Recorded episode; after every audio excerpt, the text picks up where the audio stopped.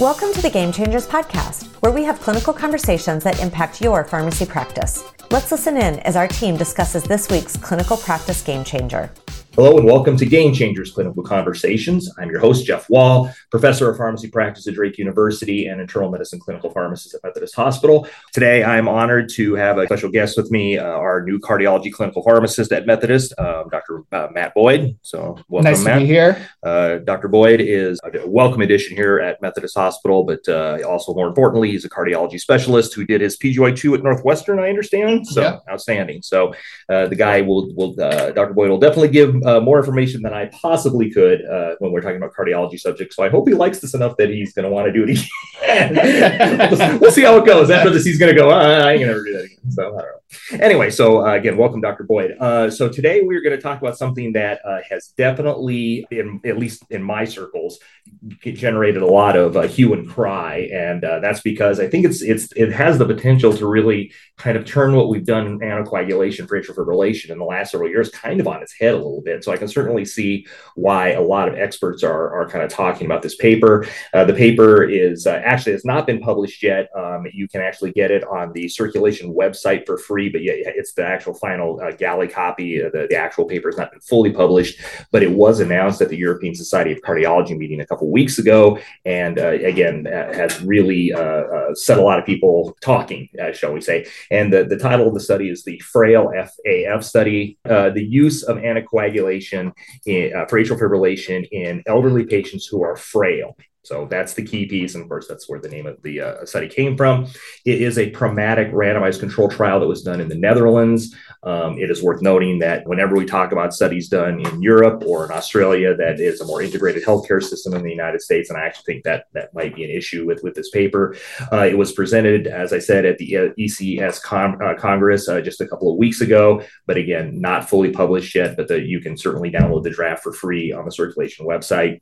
Uh, the paper itself notes that, and I'm sure everyone listening knows this, atrial fib is associated with with numerous bad things, including uh, stroke, uh, heart failure, uh, acute increased mortality, et cetera, et cetera. It's stock, strongly related to age, as we all know, and they say that you know uh, patients over age 80, about 10% of them are going to have atrial fibrillation. So again, as the population ages, we're just going to see more and more and more patients with atrial fib. We know that that stroke prevention is is the is the primary uh, prevention tool with anticoagulation. And if you're an old man like me, you remember when everybody was on warfarin. And I have several friends who basically made their living uh, doing anticoagulation clinics. Um, they're not doing that much anymore. um, though, there, though, in, in, fairness, there are some some some very good anticoagulation clinics still going out there because, again, you know, uh, despite everyone recommending DOACs, there is going to be a population. You know, there's always going to be a role for warfarin. But the bottom line, as we all know, is that DOACs have largely replaced uh, warfarin just because they're much easier to, to dose. You don't have to check INRs. But I think most importantly, clinical studies have shown decreased bleeding, particularly uh, decreased major bleeding uh, between uh, the two big DOACs used in the United States uh, and and warfarin. So you know, at least in my world, and, and I suspect those you know listening primarily in the United States, you know that you've seen a, a dramatic increase in DOAC use and a, and a relative decline in warfarin use. I would say that my inpatient service, it's probably now a 10 to 1 ratio that people coming in are on, you know, uh, apixaban or Rivaroxaban versus warfarin. So, uh, so, I mean, you know, multiple guidelines, multiple studies have suggested that from at least from a safety perspective, these drugs are, are better and at least as effective at warfarin in preventing stroke and, and uh, systemic embolism. So that's terrific. So why would anybody even question that? The authors of the study note that one of the big exclusion criteria for, uh, for particularly the, the Rocket and Aristotle studies was patients who were very frail. And the definition of frail, of course, gets a little dicey, but but the bottom line is that they noted that that patients who who basically weren't fully healthy ambulatory elderly patients were often excluded from these trials. And so they noted that that it's maybe worth taking a look at whether the same benefits as as uh, uh, talking about bleeding with uh, the DOACs is is really validated in patients who are fragile. And so uh, they say because we don't have a lot of data suggesting that because these patients have high comorbidities. They're usually on multiple, multiple medications. Uh, they're dependent on others for, for because of due to reduced capacity. That you know that the outcomes may not be the same with with frail elderly patients compared to uh, the patients who were studied in in Rocket for rivaroxaban and Aristotle for apixaban. So that's where the frail AF study goes comes along. It was a pragmatic investigator initiated multi-center open label randomized superiority study. Try and say that fast five times, uh, uh, and it was done in the Netherlands. And so uh, uh it was done uh, primarily in seven large anticoagulation clinics in the Netherlands, um, and of course met all the criteria for getting it funded and, and, and having all the ethics associated with it being approved. Uh, in the study, to, to be included in the study, you needed to have over 875 uh, they were already enrolled in uh, anticoagulation treatment with warfarin. So that's that's an important piece to keep in mind is that these patients were already stable patients who were getting their INR checked regularly, you know, and again in in anticoagulation uh, uh clinics already on warfarin. They then uh, divided those patients and said, okay, we're going to take a cohort and continue them on warfarin, and then we're going to take a cohort and and switch them over to a DOAC uh, they uh, to be in in in the study itself, you had to score at least a three on the Groningen fr- uh, fragility indicator. Never heard of it before. I actually had to pull pull the the actual uh, paper that it and it is interesting. I've just never heard of it. And it's it's a simple scoring system where they take a look at you know your overall mobility. Are you can you go grocery shopping? Can you you know go to the bathroom by yourself without help? Uh, is your vision okay? Is your hearing okay? You know, have you lost weight because of of of uh, uh yeah, unintentionally and those all add up scores basically. And so when it all said and done, uh, patients who have a score of three, and that's what needed to be in the study, were capable only of limited self care. They were confined to bed or chair, and and, uh, and about less than fifty percent of waking hours uh, uh were they up and around. So basically, these were patients that were largely housebound that uh, really uh, could only go out out of their house with the help of, of, of some sort of support, significant others or other sort of support. And uh, uh about 50% of their time, they were uh, confined to a bed or chair. The only thing worse than that was was a score of four, which we had completely disabled patients that can't carry on any self care. So these were definitely frail patients. Um, I, I, you know I may not know everything about the uh, definition of, fr- fragility you know, when it comes to the elderly, but I absolutely think yeah this, these were not you know healthy ambulatory elderly patients by any stretch of the imagination, because that's what it had to be be in the study. Um, then uh, they were excluded if they had uh, valvular atrial fib, which they defined as patients who had uh, a mechanical heart valve or severe uh, mitral valve stenosis, which is uh, basically what the, the indications for uh, DOACs are. They couldn't have an EGFR below 30, and they couldn't be in any other study, basically. So that's that was how the study inclusion exclusion criteria rolled. So, looking at the methods of the study, patients were randomized to the index group. So, they, those are patients who were switched to a NOAC based treatment. Uh, and again, they did not necessarily say you had to be on on a. Uh, they didn't say which uh, DOAC you needed to be on. They did suggest that when they were asked, they would try to use either a apixaban or rivaroxaban, but you could pick any of them. So some patients actually were on edoxaban. Um, I didn't see where patients were on dabigatran, which is kind of what I see as well. Uh, and then the uh, control group are patients who are just maintained on warfarin and uh, they uh, they used either one or three milligram tablets targeting an INR of two to three. They used block randomization uh, to stratify by which service, because these were all anticoagulation services uh, in the Netherlands, uh, and as renal function as well.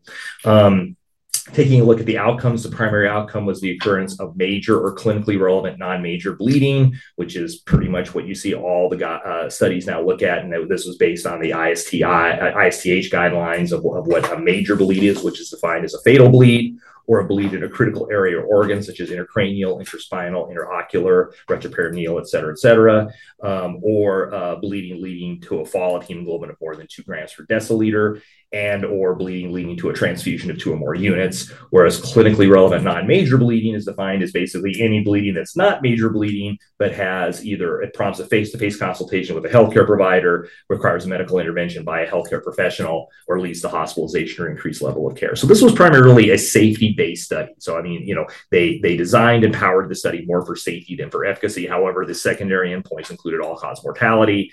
Um, they looked at different complications associated from bleeding, but they did again look at, at the occurrence of, of all cause thromboembolic events, including ischemic stroke, TIAs, peripheral artery uh, thromboembolism, and then the composite of that and uh, uh, major or, or minor uh, uh, clinical bleeding as well. So, again, the study was really designed as a safety study, but they did look at secondary outcomes as efficacy as well. Study uh, stats were pretty reasonable, I thought. Um, they assumed they were going to get a relative reduction of 20 30% in, in bleeding complications when switched to a NOAC, which is about what you'd expect to see based on the, the studies that are currently published. Uh, everything else about the stats kind of made sense. There was nothing really strange or unusual. They used uh, uh, the independent variable using a Cox model, which would would, would make sense. Um, and and again, everything else kind of seemed to, to make sense as far as the the stratification, the power, and all that other stuff. So, in the study themselves, uh, they they uh, looked at uh, patients from 2018 to uh, uh, to 2022. They screened about 2,600 patients, but uh, and the majority of those not included were were just basically non-frail patients. And so, when it was all said and done, they had about 1,400 patients that were then randomized to the two groups what were these patients? What did they find? And what does our expert Dr. Boyd say about all this? We will find out about that as soon as we hear from our sponsor, CE Impact. Are you a pharmacist by design? Since we hold a vital position on the healthcare team, it is our responsibility to advance our knowledge and skills so we can provide the best possible care to our patients. Being a pharmacist by design means striving to be the best version of ourselves, not just as professionals, but as individuals dedicated to improving patient outcomes. Learn more about Pharmacist by Design at ceimpact.com. Join us and begin your journey to being the best version of your pharmacist self. So we are back talking uh, about the Frail AF study. Every time I say that, I have to kind of chuckle. And uh, uh, looking at what the results were of this study uh, that looked at warfarin versus DOACs in in uh, patients who are fragile, looking at primarily bleeding outcomes. So uh, when, when we take a look at at the patients themselves, about 41% of the patients, 40 41% of patients were female. the type of atrial fibrillation, though I'm not sure that really matters anymore. About half of them had permanent atrial fibrillation, and then there was the other two phenotypes that you saw. Their fragility score was four. Uh, the median fragility score was four. So again, these were were pretty uh, fragile patients that were were not ambulatory really, that really weren't able to live in, in the community by themselves. So these were you know pretty fragile patients, I guess is what you'd say, with with actually 74% of patients having a, having this Groningen fr- fragility indicator of four or greater. Most of them were on multiple medications. Big surprise there. Uh, most of them had problems with their memory. About 20% of them had a difficult time just getting around the house, et cetera, et cetera. Mean CHA2DS2-VASc score was four. So again, at, at high risk. Um, a majority of them had hypertension um, and then diabetes, all that other stuff was kind of go along. EGFR was about 62 mils per, per minute uh, between the two groups um, and concomitant antiplatelet drugs were actually fairly low, to be honest with you. I mean, it sounds like in, in, the Netherlands, they do a better job of doing that than we do here, about 2% of patients in, in, in both arms, basically. So what did they they find in the study? Uh, well, they, they basically uh, had to stop the study, and they, they actually uh, had a, da- a, data safety monitoring board. And when they reviewed the data at a break point, they decided to to halt the study for futility uh, because they basically found that after complete follow up, the hazard ratio for the primary outcome was actually 1.69 after switching to a NOAC. Uh, compared to continued INR guided uh, uh, warfarin treatment. So, bottom line was that they found a 69% increase in uh, uh, major bleeding and clinically relevant non major bleeding in patients who got switched to a DOAC yes, that's what you heard. I, I was surprised as everybody else when I read this that yes, they found a relative increase of about 70% of, of major bleeding, clinically relevant non-major bleeding in patients who were switched to warfarin.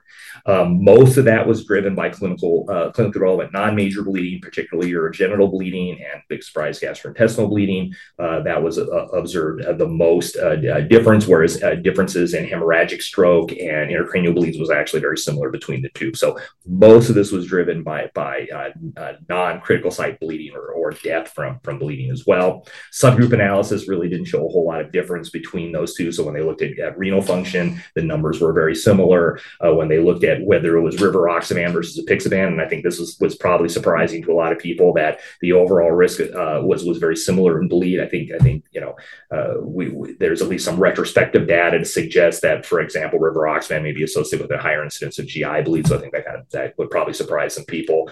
Uh, but they did find that that all this did not apply to edoxaban. they actually found that the numbers were, were significantly more in line uh, uh, with with warfarin with edoxaban as I've said, I've, I don't think I've ever seen anybody on edoxaban. I've, I always joke to students that, it, you know, it, you know, I, am not really sure I want to use a drug where you can't use the drug if your GFR is too high. I mean, that's, that's got to be a first in the FDA, right? So, so basically the, the, the, the authors uh, suggest that, you know, uh, they were surprised, I think as, as anybody else, that, that not only did they find a statistically significant increase in, in bleeding, but it was, you know, I, I think clinically relevant as well. I mean, when you take a look at the overall numbers example for GI bleeding, it's like 2% versus is 0.6% increase in patients who uh, were on, on DOACs. They did find that, that there was no difference as far as, as the efficacy outcomes, that, that uh, thromboembolism was similar between the groups. I suspect the study wouldn't have been powered to show a difference uh, in just efficacy, even if they had, uh, had, particularly looked at it, but they did not find that difference. Uh, they also note that, that there were some, some limits. They noted that their population was already tolerant to warfarin treatment and that you might not see the, the same results in patients who have never been on any anticoagulant and you decided to put them on warfarin versus a NOAC. And I think to my, to my uh, way of looking at things, that's probably one of the biggest strikes against the study. In, in, honesty, they note that other studies that you know were designed a little bit different. They were bigger, for example. They had probably more patients in them, so that may have played a role. Uh, they also note that uh, you know how uh, patients are treated uh, with warfarin in the Netherlands may not reflect how patients are treated with warfarin in other parts of, of, of the world. They note that that level that levels of time and therapeutic range, which back when we used a lot of warfarin, was kind of a marker for how efficient your, your anticoagulation clinic was were not measured. However, they, they note that historically in the Netherlands, it's quite high. And I suspect that the numbers would be lower, uh, not so much in, I think, in, in, in, standard anticoagulation clinics, but, you know, in just Joe primary care clinician who's just using warfarin on patients. I think studies have suggested that, that uh, in patients who aren't in anticoagulation clinics, time and therapeutic range is, is much different. So that may play a role as well. So they basically, you know, walk away from the study suggesting that, you know, uh, not that we should not use DOACs in, in frail patients, but that uh, uh, in patients who are on warfarin and are doing well on warfarin, who are very fragile, that the benefit of switching to a DOAC may be minimal. I think that was kind of a conservative way for them to look at it. So, Dr. Boyd, what do you think about this study as an expert? I honestly, I was a little taken aback by it. I kind of thought this was going to be like the last nail in the coffin that we needed for warfarin, right. and we were never going to have to dose warfarin as pharmacists again. Um, but unfortunately, that's kind of not how it ended up. Right. It even made me kind of reflect and like look back at the past literature that even was done. I was like, do I want to look at the Aristotle? Do I want to look at the Rocket? I even pulled up the edoxaban trial. Not that it even matters because we don't use it in the United States very much at all. But there's an edoxaban study, right? I know. I even pulled it up and I was like, oh, wow, let's just see okay. if the bleeding rates are different in the original study yeah. that came out. And nope, I was very surprised, I guess, by the result of this study. Um, looking at it, I was shocked that 50% of the time people chose rivaroxaban. I feel like that's maybe not the way that practice has trended, maybe here I in agree. the United States. I agree. Um, practice has definitely trended more towards picking apixaban over anything else, maybe just because of ease of people being able to dose it appropriately in the outpatient setting. Yep. Um, so I think that maybe could have played a little bit of an aspect in this too, although it seems like these patients were followed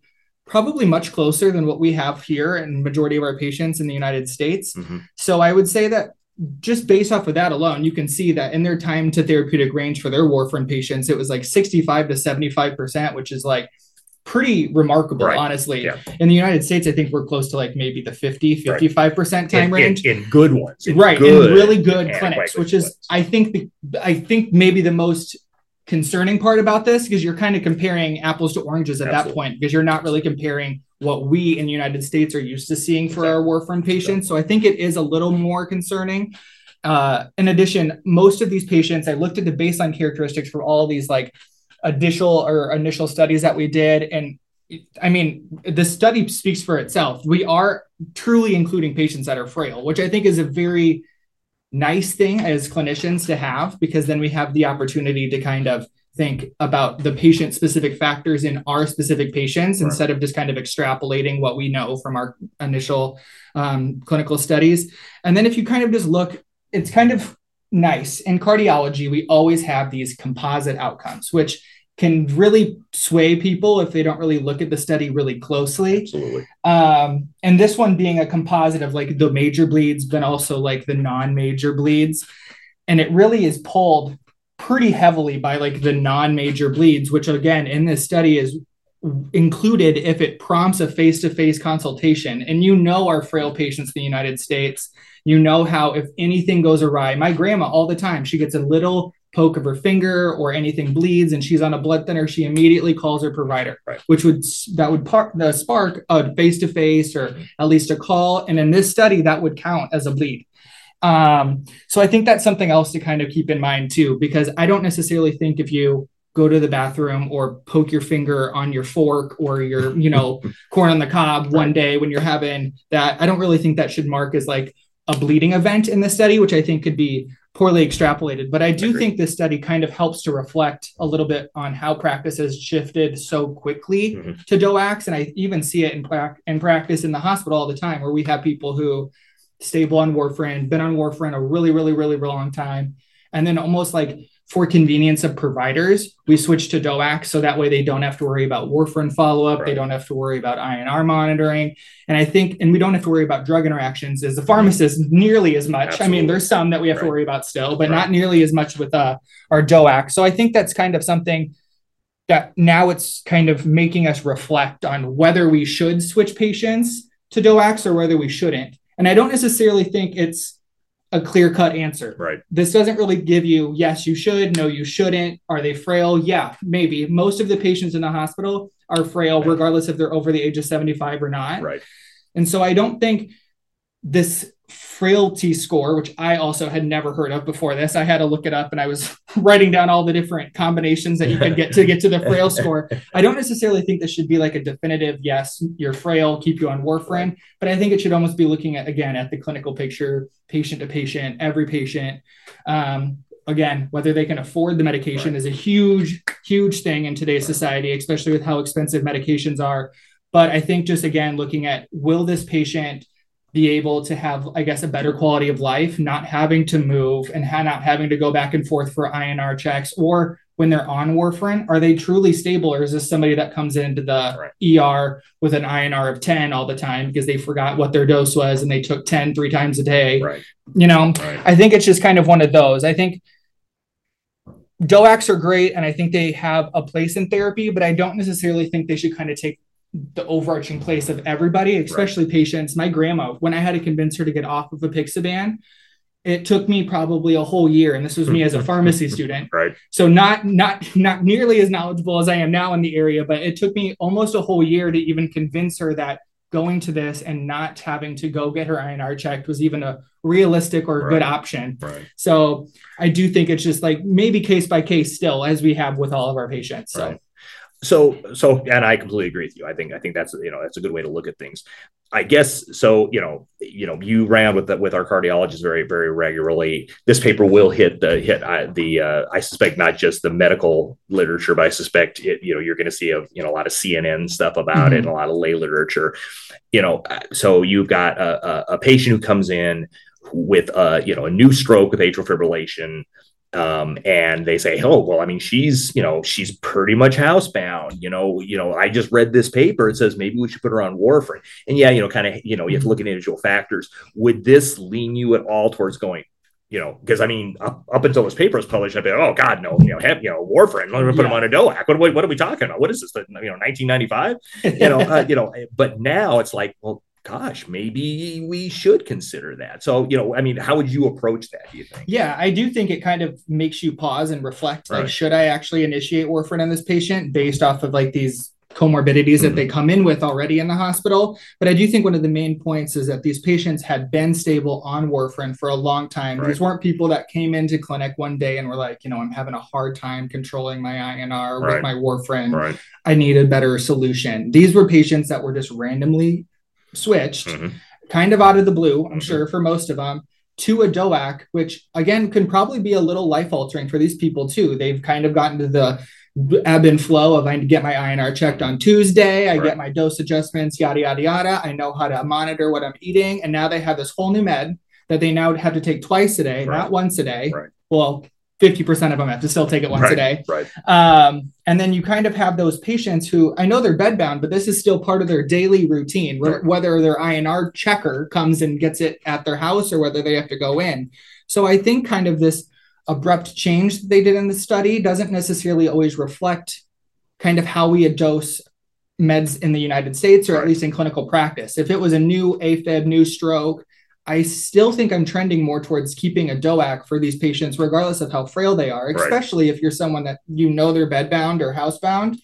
Then how, they, how are they going to get to get their INR? Exactly. Going to get your INR is not a simple thing. Nope. And in the United States, they make it very clear in the study that they have a lot of people that go out. They're like basically house calls to get INR mm-hmm. checked. And we do not have that. we don't do in the calls. least here in the United States. Exactly. So I don't think it's necessarily reproducible from Europe or the Netherlands to here. Right. But I do think it does show a good trend that if we have these services for these patients, maybe warfarin where we can more tightly monitor it, we don't have the variable pharmacokinetics with these drugs that we mm-hmm. don't have to necessarily get levels on, but we have these patients who could be 50 pounds soaking wet right. and 95 years old who right. are super frail. So I think just kind of thinking about the perfect atmosphere for success was this study for warfarin and I don't necessarily think, unless you have this perfect storm, whether warfarin should be preferred over DOACs. Yeah, and I think I, I, I that was kind of the take I, I, drew away from this is that you know it, I, you and I and I suspect some of our colleagues uh, you know are, are going to get kind of bombarded when this paper hits, and I think that's going to be my my you know standard response is going to be okay well you know this study is is not really generalizable i think to the united states. I think if i take anything from this is just as you said that if somebody comes in already on warfarin um, and some eager beaver, you know, uh, a clinician says, well, why are we doing this? And it's like, well, hold it a second. They've been on warfarin for years. They seem to be doing well on it you know, maybe we should just, you know, let well enough alone because if in this real frail patient, we have at least some evidence to suggest that we may be doing harm and not good to them. So I, I agree. I think that would largely be my approach. Um, again, as an aside, I've had enough friends who are anticoag pharmacists. They will tell you that they've caught all sorts of stuff when people come in for their visit, right? You know, you know, oh yeah, by the way, uh, you know, my blood sugars have been 500. Uh, have you told anybody about that? No, I'm telling you about it. Well, I'm getting my INR drawn. So, you know, I, a lot of my uh, friends who've worked anticoagulators have said you'd be surprised some of the stuff they catch. So, I mean, you know, it is more contact with the healthcare system and especially in the frail elderly necessarily a bad thing. Right. So, yeah. Any other things you'd like to talk about?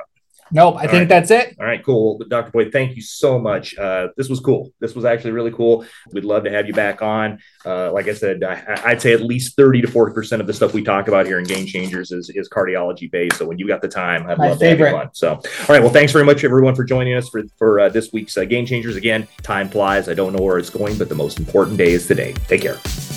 Jen here. Be sure to check out our education at ceimpact.com you'll find it to be your one stop shop for all the CE resources you need. Become a Pharmacist by Design member today to access it all for free, including CE for this podcast. Thanks for listening. We'll talk to you next week on Game Changers Clinical Conversations.